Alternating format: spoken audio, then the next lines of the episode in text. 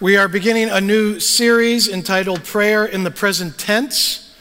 Um, often we look at prayer as making requests to God that we hope God will fulfill. And again, that's an aspect of prayer that's important and matters. But what if prayer was so much more than that?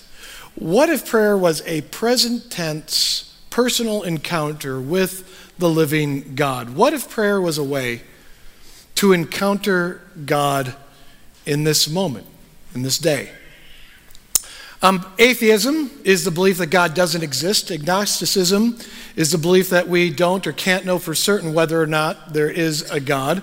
And then there is something called deism. Deism is the belief in God, but does not believe God interacts with the world anymore. God got the universe started, but now is hands off. And I think of those three, um, deism poses the greatest challenge um, to us. Because, you know, just kind of think about it, analyze your own life. Okay, we all believe that God, we all believe in God, we believe God is with us, but how often do we behave as if God is far, far away? Practical deism is living as if God is absent. We believe in God, we believe God is near to us, but do we behave and live in such a way that demonstrates that, or do we believe or live in such a way as if God is absent? And given who we are culturally, again, we have a strong emphasis culturally on science and the scientific method, on a strong work ethic, um, on independence. And if you focus on those things, it's very easy for us to live like practical deists. Um, the scientific method in science, that's good. Um, strong work ethic, that's good. Independence, that's good. But how those things, you know, those three things in and of themselves, without any kind of emphasis on God's presence with us, can lead us to train ourselves to only focus on what we can see and do and ignore that which we can't see or which is out of our control. It's easy for us to live like practical deists. Uh, Genesis 28, uh, in there, Jacob has a dream about a stairway with angels ascending and descending on it. And he awakes from his dream and he says in Genesis 28, verse 16, Surely the Lord is in this place, and I was not aware of it. Surely the Lord is in this place, and I was not aware of it. How often do you think God is in our lives and we are not aware of it? If you're like me, it happens all the time. I wouldn't be surprised if that happens to us every day. Yesterday, God was active in our lives and we missed it. Today, God is active in our lives and we're missing it. Tomorrow, God will be active in our lives and we will miss it. God is active in our lives every day. When was the last time you had a real sense of God's presence? Prayer is a powerful way to encounter the God who is always with us. And the Bible says that we should never stop praying. Now, does that mean that we should always, 24 7, be asking God for things? Or is that part of an encouragement to always be aware of God's presence in our lives? When was the last time you were acutely aware of God's presence? Uh, if you have your Bibles, go ahead and open to uh, John chapter 17. That's going to be our passage for the morning. And in that passage, John 17 is um, a place where one of Jesus' prayers actually gets um, recorded. We've asked Marianne Lincoln to be our scripture reader. So, Marianne, if you make way on up, as she does, please stand and face the center of the room. And we read from the center of the room as a reminder to us where Scripture to, is to be in our lives, both as individuals and as a community of faith. It is to be central. And we stand because we believe that this is the Word of God. And so, Marianne, whenever you are ready, please read from John chapter 17. John 17, 20 through 26. My prayer is not for them alone. I pray also for those who will believe in me through their message, and that all of them May we be one, Father, just as you are in me and I am in you. May they also be in us so that the world may believe that you have sent me. I have given them the glory that you gave me, and that they may be one as we are one. I and them, and you and me, so that they may be brought to complete unity. Then the world will know that you sent me and have loved them even as you have loved me. Father, I want those you have given me to be with me where I am and to see my glory, the glory you have given me, because you loved me before the creation of the world. Righteous Father, through the world, though the world does not know you, I know you, and they know that you have sent me. I have made you known to them and will continue to make you known in order that the love you have for me may be in them and that I myself may be in them. Marianne, thank you very much. You may be seated.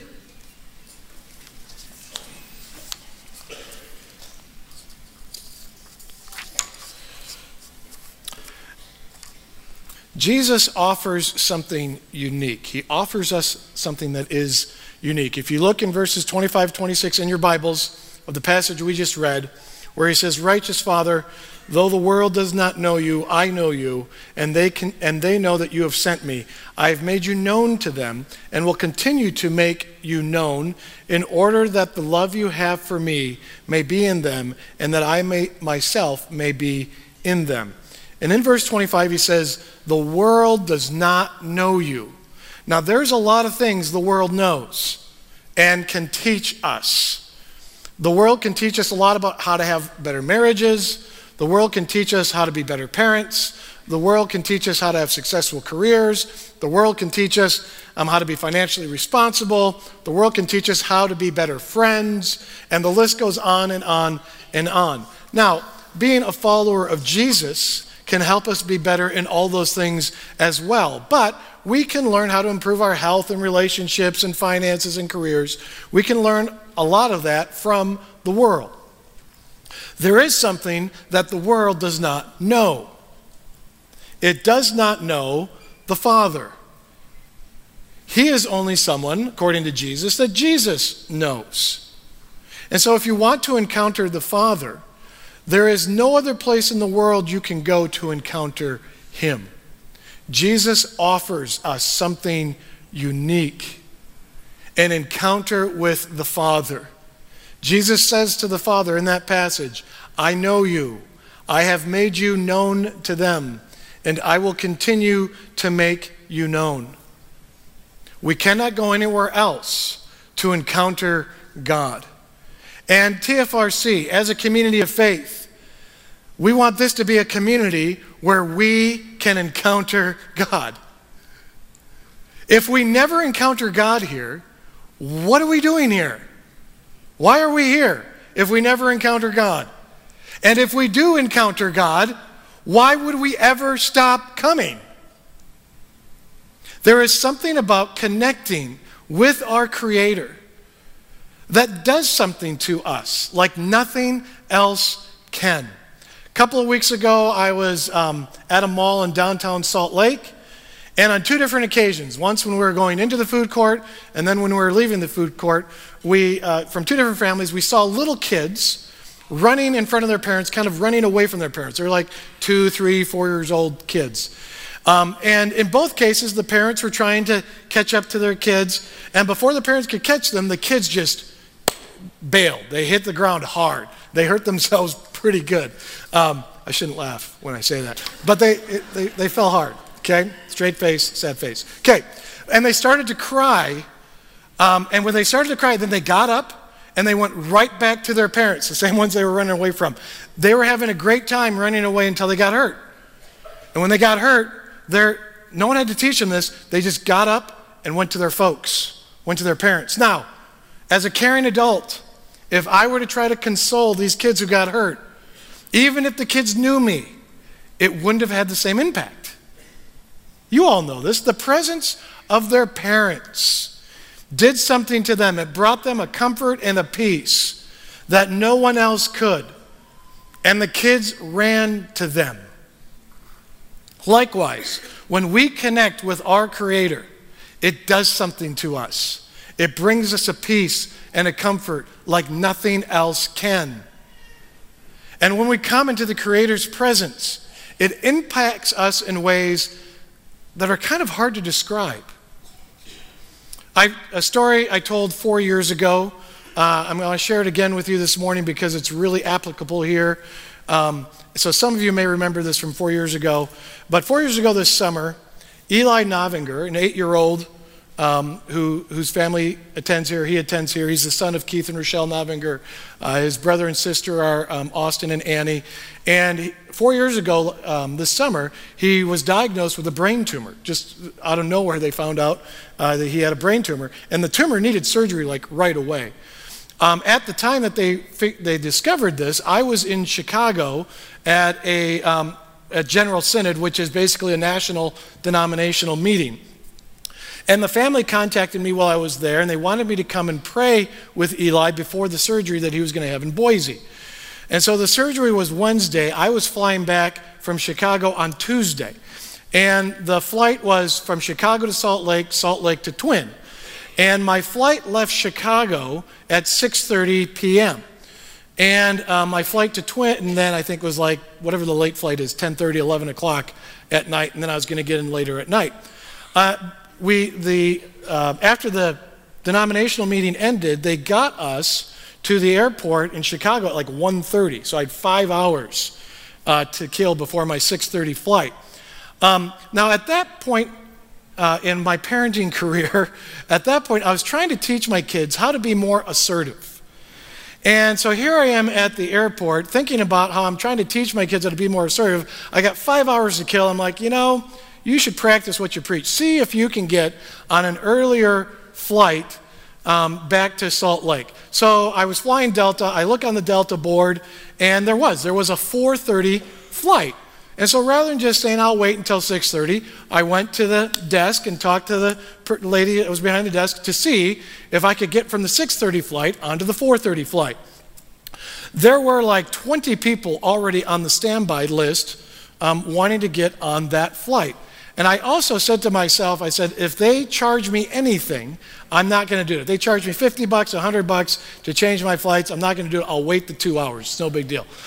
And so um, the lady is typing on her computer or whatever, uh, trying to figure out if she can get me on this um, flight. And she looks and, and sees, okay, there's 20 people ahead of you, but I can put you on a standby list. And I asked about, is there going to be a charge? And she says, well, normally I would have to charge you, but I'm not going to charge you today. Okay, that's, that's cool. And so um, I get on the standby list. I'm number 20, whatever. And so then I call Shannon to see, hey, are there any early, I, I, there's a chat I'll get on an earlier flight. Are there any earlier flights going from Salt Lake to Twin that I could get on and get home earlier? So she's checking on that for me. And so then I go and I look back at the standby list, and I'm looking in the 20s because that's where I was, and my name's not on there anymore. So I kind of wait for the screen to flip back to the beginning, and I find I'm number six on the standby list. Well, okay, whatever. Um, and so I get on the flight. Long story short, I get on the flight. There was no earlier flight from Salt Lake to Twin, so I still have to wait till 11 o'clock in Salt Lake anyway, but so be it. I got on the flight, I practiced assertiveness, I can tell my kids that I did that. And so um, I get to Salt Lake, I call the family, and they tell me, the Novinger family, they say, the surgery is going to be at 8.30 in the morning. I said, I'll be there at 7.30 to pray with you.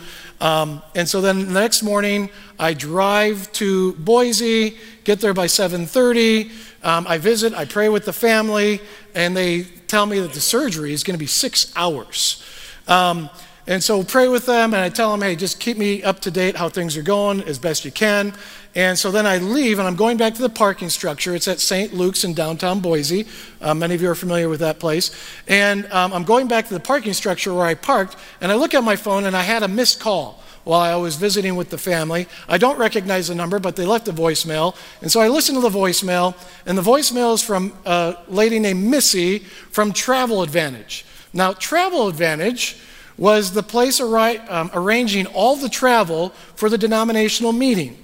And at General Synod, they told us hey, look, if you have any problems traveling back home, here is the number for Travel Advantage. Call them and they will take care of you.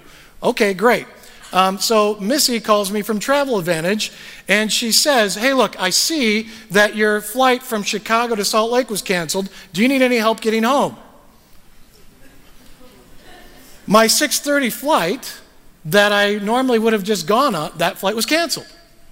And if I wouldn't have gone on the 4:30 flight, there is no way I would have caught the family the next day to pray with them before their son's 6-hour brain surgery. Now, nothing momentous happened on my visit with the family. God just wanted the family to have another person there to support them in that moment. I was driving back on Broadway, back past like, where the Boise State Stadium is, and this kind of began to sunk in what had happened. And um, I was in the Chicago O'Hare Airport, and God was in that place, and I was not aware of it. And as I thought about it more and more and more, I started to get emotional. And I just started to weep in the car as I'm driving down Broadway because I was just overwhelmed with the fact that I had a God encounter. And so I pull into this Burger King parking lot and I called Rochelle. I tell her the story and I just tell her, I think God's looking out for you. Um, some of you are going to want to know how's Eli doing? Eli is now 12. He hasn't had any issues related to that tumor since. Um, so that's awesome. My takeaway was that I had a God encounter, and the fact that I had an encounter with my Creator has done something to me that stays with me to this day. Jesus offers us something unique that we can't get anywhere else. Jesus ushers us into God's presence. He ushers us into the presence of God.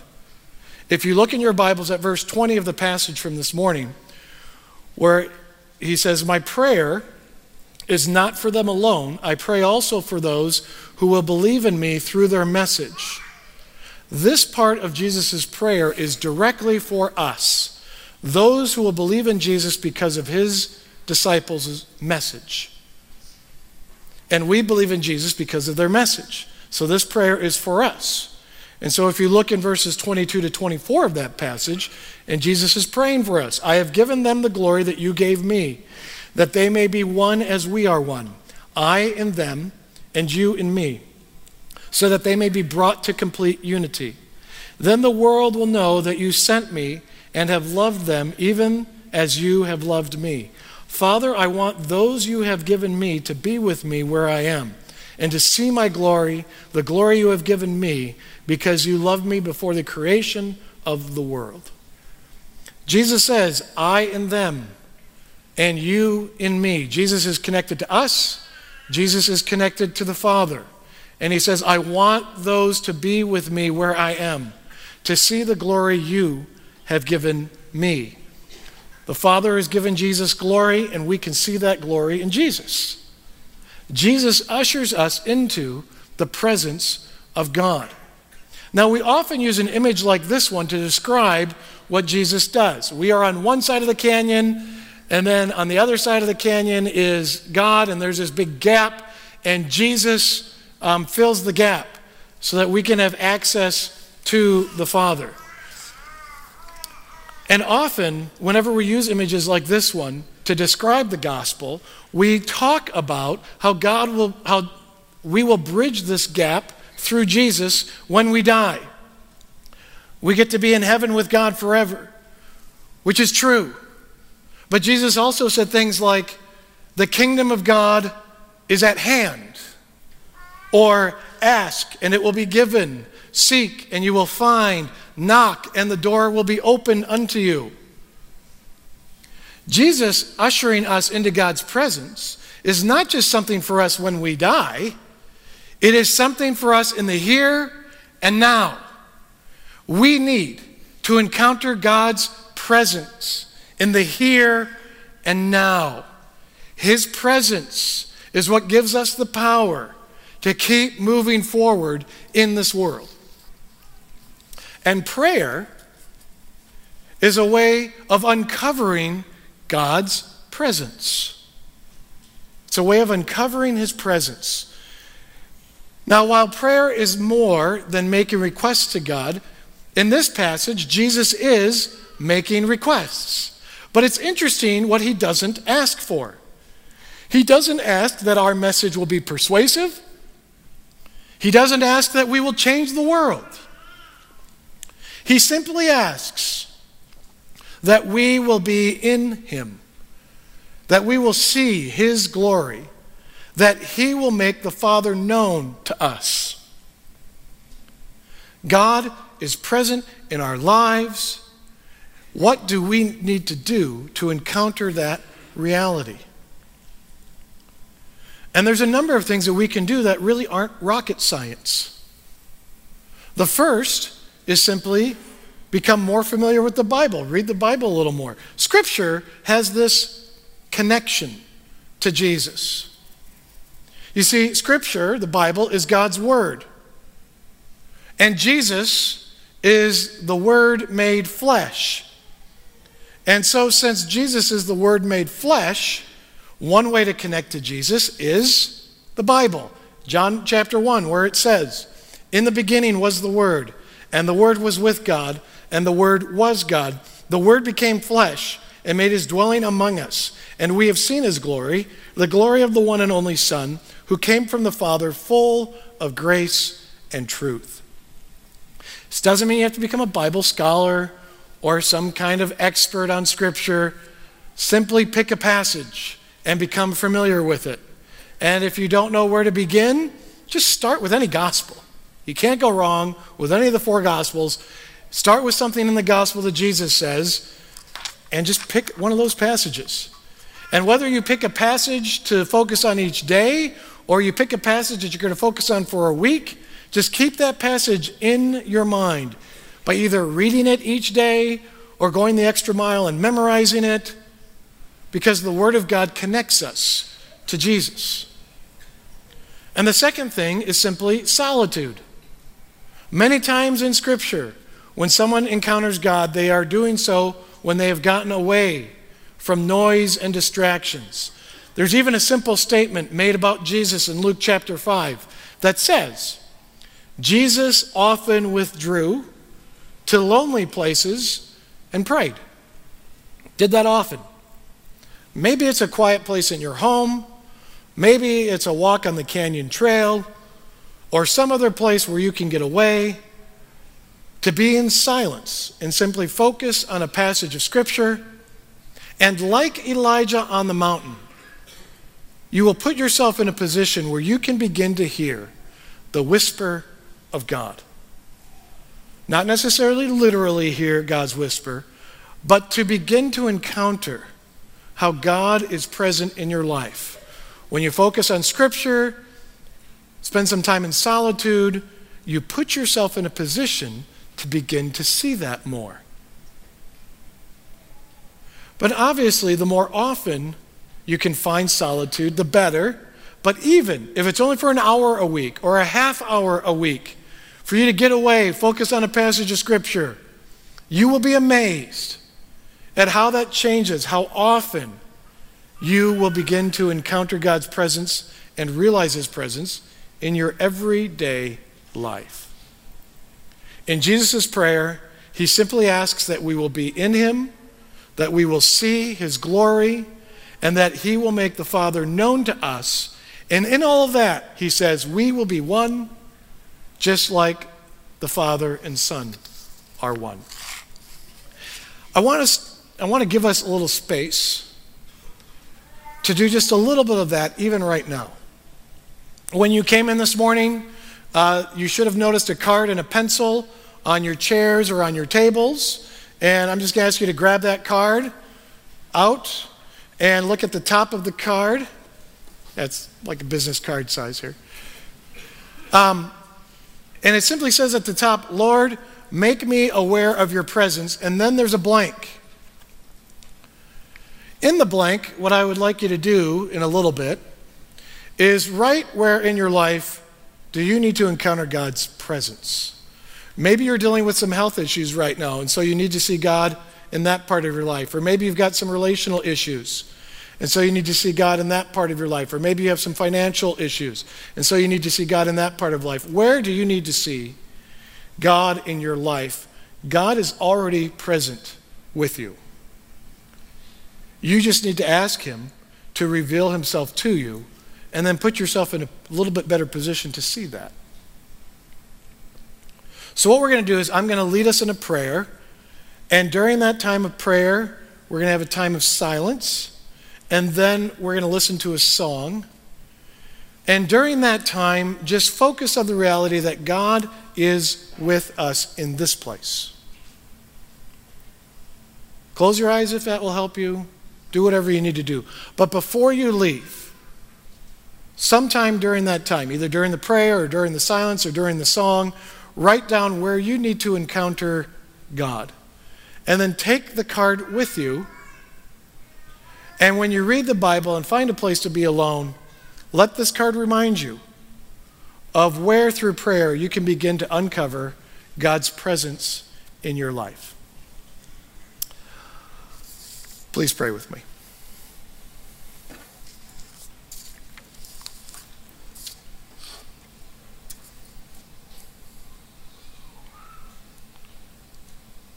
Lord, make us aware of your presence in our lives.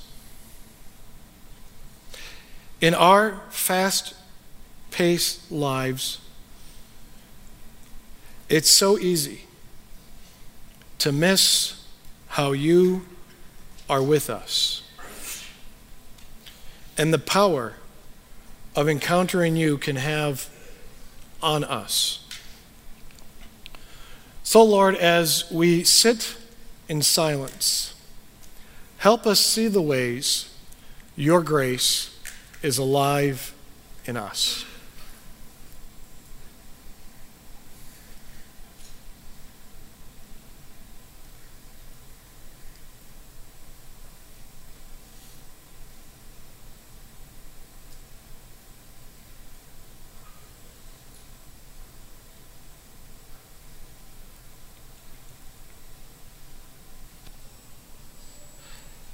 Help us experience the fullness and joy that only your presence can give us.